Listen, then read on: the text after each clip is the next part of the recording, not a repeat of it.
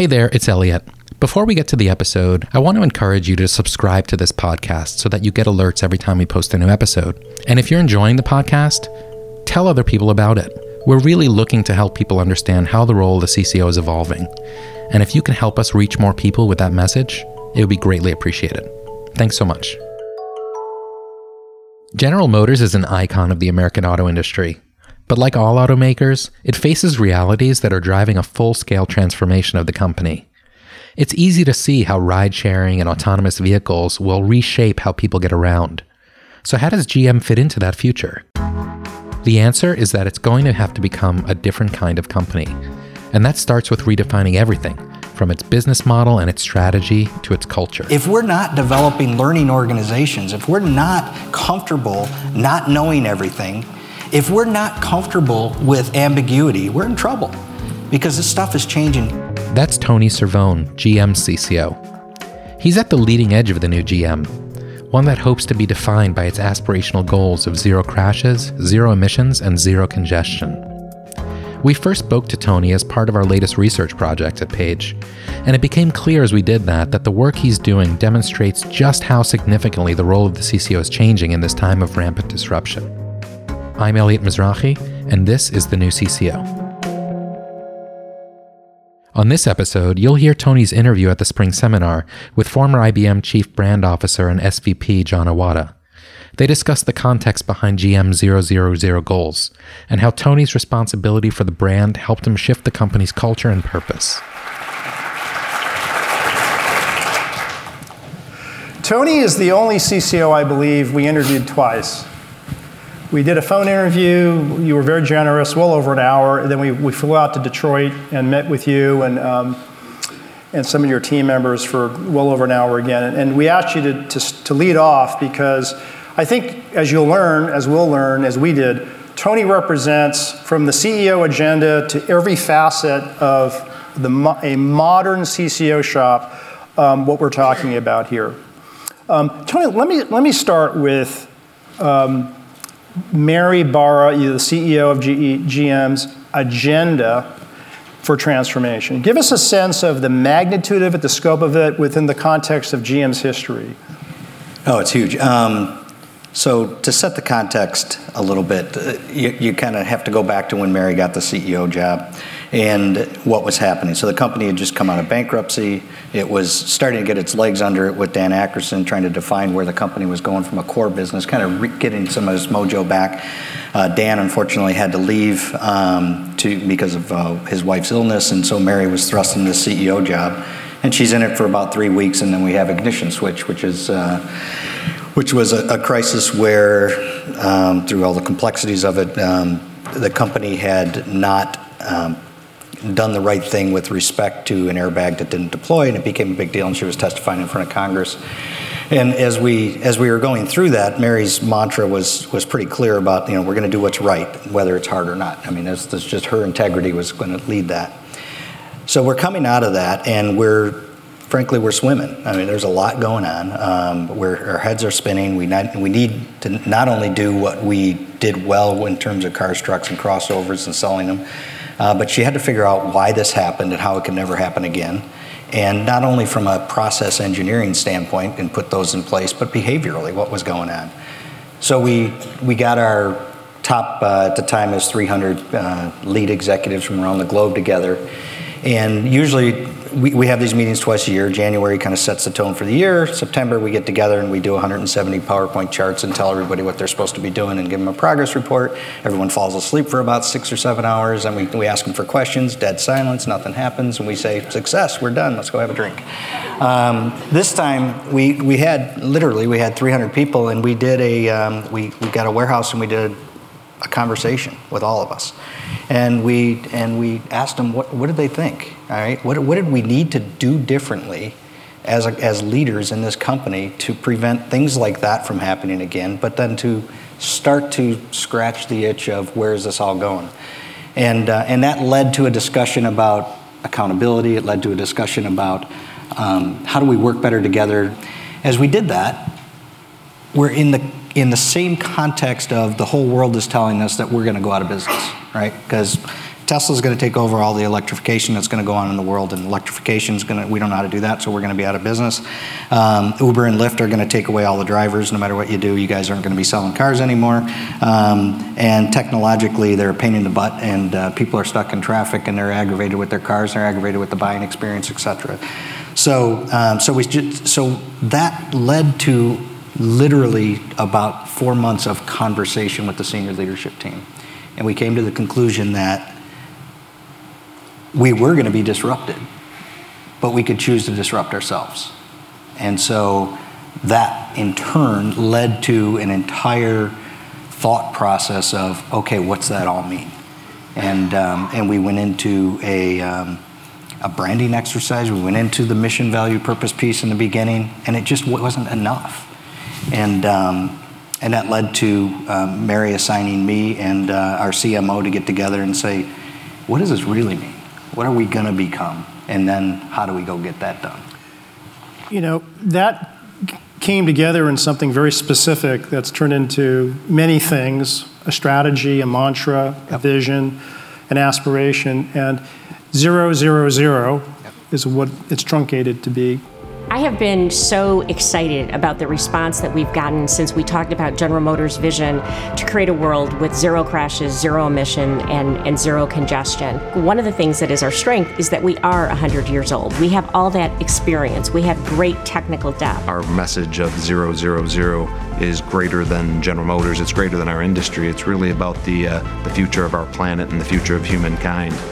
Zero crashes, zero emissions, zero congestion has become a really compelling North Star, not just for the company, but I think well beyond the company. It's giving people a, a different view of General Motors, which I think is very positive. I think um, 000 has, has brought clarity inside the company that has never been seen, uh, at least in my career. Our employees are really excited about our vision. They live and breathe the product. And so now they understand where we're going, what we're doing as a company, and the impact that it has on the greater world. Regardless of which part of the company you work in, you are helping support the current results and you're helping redefine the future of our business. Because we all know it takes a great team and the support of many functions to impact change. I think that's a huge competitive advantage. We can go up and down the chain, across the chain, we can go to different functions very rapidly. If you take an enterprise approach, a one team approach, you can have that speed and you can have that agility, and I think that's fabulous.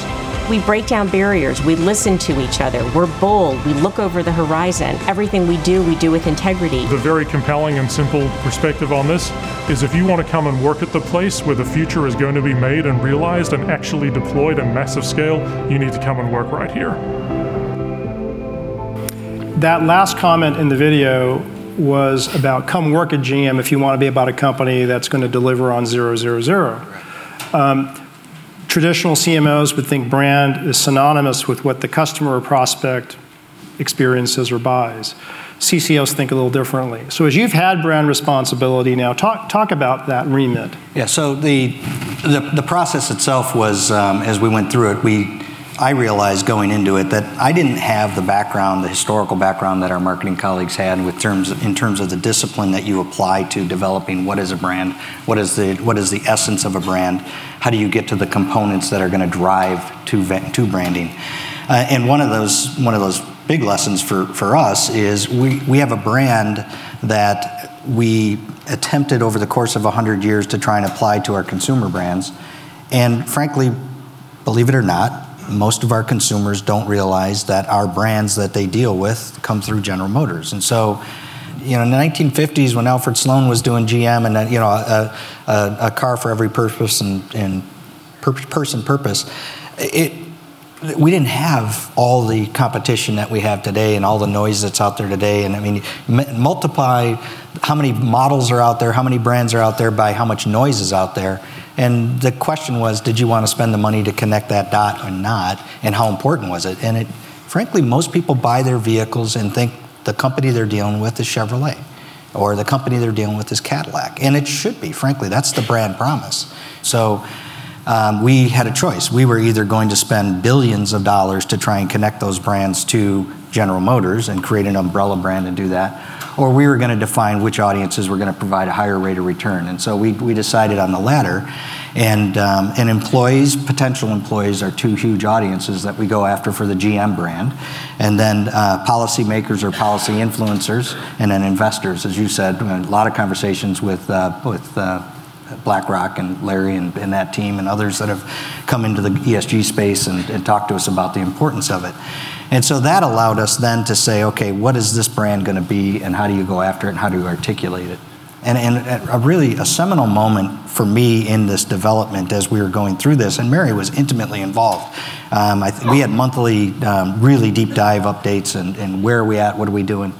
And I, I've been in this business for 33 years, I've been in communications for almost 35 now, and for decades and forever, we've had the conversation about what are the unintended consequences of selling 90 million vehicles across the globe every single year.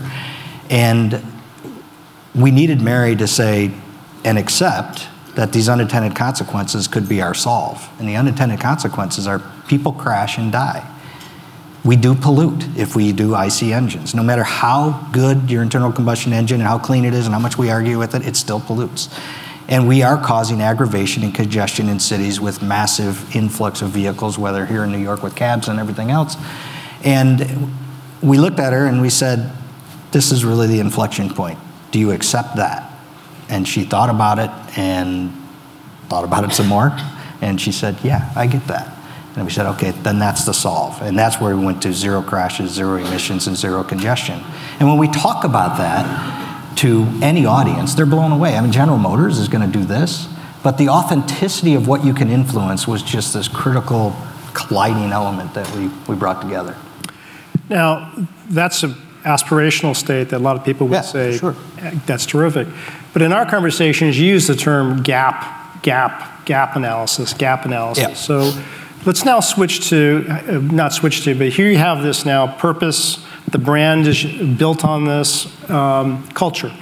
So how do you think about, how does Mary think about it? How do you think about it? And what are you doing with culture transformation? Well, I, I, I'm fortunate to work for a CEO who's got a massive level of emotional intelligence and intellectual intelligence colliding together to, to get to some of this stuff. But um, when you, Mary defines culture, she says, you know, everybody talks about culture and it's this big black box. What is it? How do you do it? And, uh, and you, you inferred it when you talked about the, the, I don't know which piece of it it was in the culture, but it's, it's behaviors.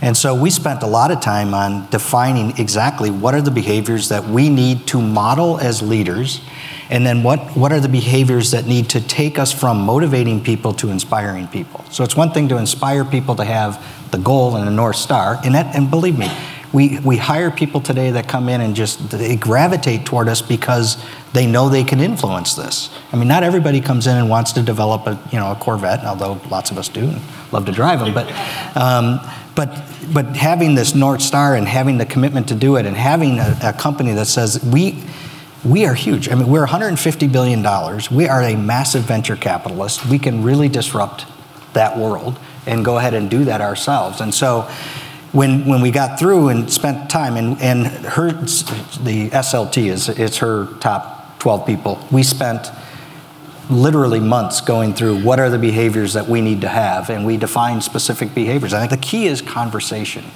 The key is having the dialogue to say which ones of these are you really good at and which ones aren't you so good at. One of the things that you mentioned on, on the, uh, the all of the exercises is listen. I mean, listening is such a key thing. And, and, and a lot of us are extroverts, and what comes with being an extrovert is really liking to hear yourself talk. But shut up and listen to people and engage. Because when you engage, you actually take the listening to the conversations. And, and this is whether it's the digital space or whether it's the cultural space. You listen, you can engage, and then you can kind of correct and do the gap analysis and figure out what you got to do next. So Sorry, much, I didn't mean to say shut up. You don't have to shut up. Not very nice.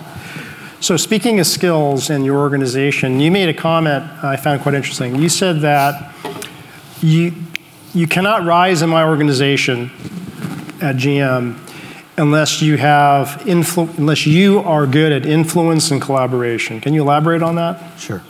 The biggest difference at General Motors, I was on the the, fairly senior level before bankruptcy, before, and I left for five years and came back with when Mary was having so much fun with Congress um, with the ignition switch. And um, the biggest difference is that we're not running the organization at all vertically.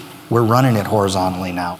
Um, I'm a slow learner. So, um, as, as I was going through some of the work that we were doing last year um, internally, we were, we were, you know, we had the you know, we had the, the D&I work that we were doing, and, and really what we did is we found a different approach to do it, and, and, and it was much more self-reflective as to what am I creating, the kind of environment, am I creating an inclusive environment and things like that. What, and one of the aha moments in that was this idea of influence is huge.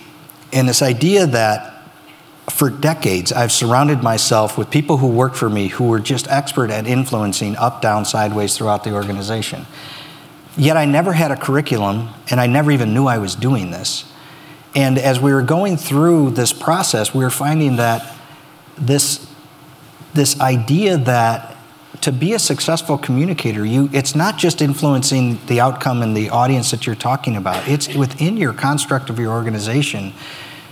Are you mentoring and are you teaching, and is there a curriculum that you're putting together that allows people to successfully influence through the organization what it is you're trying to get done, whether it's cultural attributes or whether it's defining what the brand is and getting people on board. Because if if you are true about the brand, having a responsibility for the brand is the easy part. Having leaders accept what their role is in making that brand become true is a whole different ballgame. And if you don't have influence to do that, and and I, I told you, I think that so many times in our careers, we've watched CCOs have influence with the CEO. And then when they would leave, the CEO would leave or the CCO would leave, that would all fall apart, and all that influence would go out the door with it. And it's not that. That's one aspect of it, but it's got to be influence over your peer group, influence through the organization. And so when I look at my organization and those that are really excelling, I've found that this idea of they're capable communicators. Okay, check. We got that going in. Before they ever come to me to talk, they're there. But this idea that they're, they have this ability, innate ability, frankly, so far, on influence. And so then how do I how do we bottle that? How do we teach that? And I, you and I were talking about can we put together a curriculum to do that? And frankly, I don't know of one that exists right now. So mm-hmm. so-called CommTech. So yep. how do you think about that?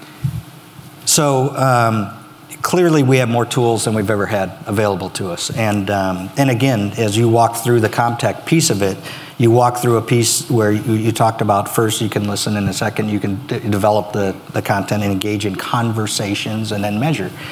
And so we are going to have to become expert at the measurement piece of the business and understanding what that is. And I think oftentimes, and and I, I'm probably wrong, but okay, so I'm, I'm, I'm going to just say what I've done in the past as I've developed some of these is I've rushed to the content piece before I've understood what it is that I'm trying to solve. I've taken the content piece the way I've taken my previous 30 some years and said, as long as I distributed the content, that was success.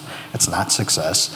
What are you trying to solve for? What are you trying to engage? How do you do it? The reason why we have responsibility for this is that we aren't emitting and telling people what to do, how to think, what they are. We're engaging people. It's the same way that we've had the same responsibility for media relations or communications internally. Was it was an engagement model. It's not a dissemination model. And today we have the we have the basic makeup as professionals to do this, and we need to marry that to the technical competence of the tools that are becoming available to us. And so we, we are absolutely going to need to get a lot more comfortable on using data tools and analysis and being able to not just measure what the output was, but what is happening with the output. And, and we can do that today. You know, I mean, I've been a page for 20 some years, and first we argued we wanted a seat at the table. So, so now we got the seat at the table. Now they're giving us responsibility, and I don't want to say, oh boy, now what's next here? I mean, we have this opportunity, and we have the capability to do it. It's just one of the one of the big things for me and Jon, you know this, we talked about this, is your organization has got to become a learning organization. Because if you're just learning about the tools that are available today, whether you know you're tweeting this and seeing how many people do that, or you're doing this and seeing how many people you know, run your content, retweet it, do whatever, it's not the tools. It's what are you accomplishing through those tools? And if you can tell me what the tools are going to be five years from now, then, then go invest in it because you don't need to be a CCO. And if we think about the progress that's happened in our, in our lifetimes, if we step back and look at what's happened to our profession and look at the, the, the attention spans that have gone down, how you have to get to people. I mean, if we're really honest with ourselves, we, how many of you had an article that came out and you didn't like the headline, your CEO didn't like the headline, you called the reporter and they said, I don't do headlines, right? I mean, over our, all right? The guy that did headlines before was fitting it into a newspaper this size, but he was interpreting what happened in the story and he was putting context into a headline. How is that different than clicks, which is the headline grabber now? And all of this stuff, if you look back and study it, you can see this arc that's happening, and the arc is going to continue to happen. So if we're not developing learning organizations, if we're not comfortable not knowing everything, if we're not comfortable with ambiguity, we're in trouble because this stuff is changing faster than we can ever. I mean, 30 years when I started long form journalism, you kind of went into the USA Today space. You had the internet, you had broadcast, you had this shrink, shrink, shrink. Now 140 characters, a little bit more. Um, what's next?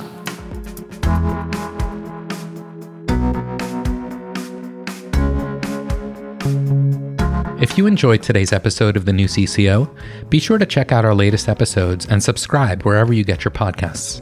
While you're there, leave us a rating and a review.